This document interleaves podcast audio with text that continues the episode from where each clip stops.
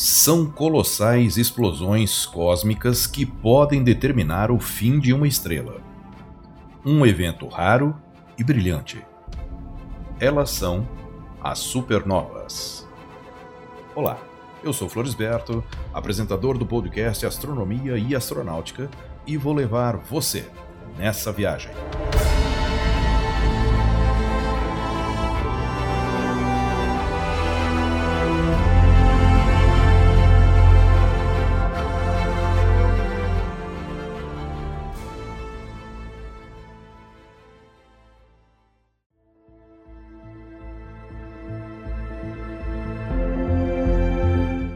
As supernovas são eventos que ocorrem nos estágios finais da vida de uma estrela.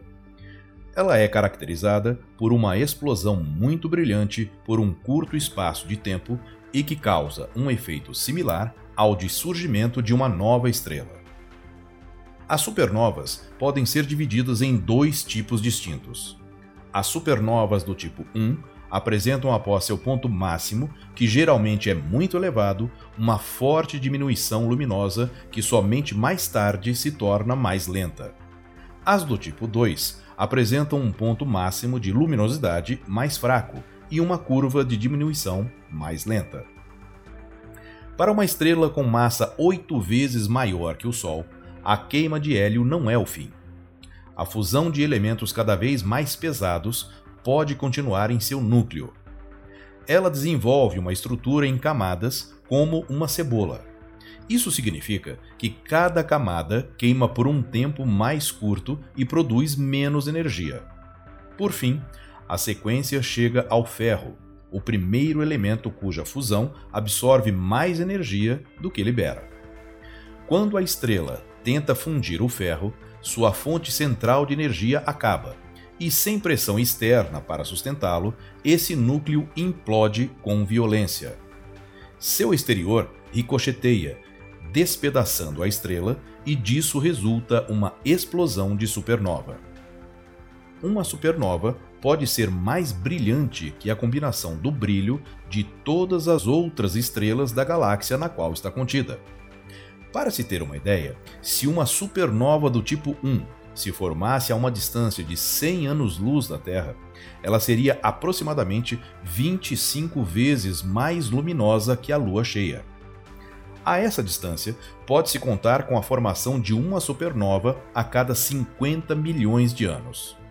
A uma distância de 40 anos-luz, uma supernova pode ser formada a cada 800 milhões de anos. Um objeto como esse poderia desenvolver uma luminosidade equivalente a mais de 250 vezes a da Lua cheia. Devido ao aumento das radiações cósmicas, poderiam ocorrer influências na vida orgânica na Terra.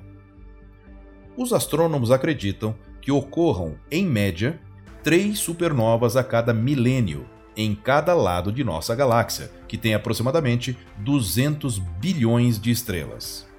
Com isso, os cientistas conseguem estimar, por exemplo, a idade das galáxias. Partindo do pressuposto que ocorram três supernovas a cada milênio em um dos lados de nossa galáxia, e considerando que a idade da Via Láctea seja de 13 a 13,8 bilhões de anos, matematicamente já podem ter ocorrido cerca de 39 milhões de explosões de supernovas em nossa própria galáxia as supernovas são catalogadas colocando-se as letras SN acompanhada do ano de sua descoberta, ou seja, no ano em que o brilho da explosão chega à Terra. A mais recente supernova foi a SN 1987A, na galáxia companheira da Via Láctea, a Grande Nuvem de Magalhães. Por algumas semanas, ela brilhou mais que toda a sua galáxia, se outra supernova fosse descoberta nesse mesmo ano, ela seria catalogada como SN 1987b. Para se ter uma ideia do quão raro é esse evento, existem apenas três eventos comprovados dentro da Via Láctea. Um em 1054, que será abordado no próximo episódio e que deu origem à nebulosa de Caranguejo, um em 1572, e que foi observado pelo astrônomo Tycho Brahe na constelação de Cassiopeia e que atingiu a luminosidade do planeta Vênus, e outra em 1604, localizada na parte meridional da constelação de Ofiuco e que foi descrita por Johannes Kepler e que teve uma luminosidade equivalente à do planeta Júpiter. Eu sou Floresberto, produzi e apresentei este podcast Astronomia e Astronáutica. Até a próxima viagem.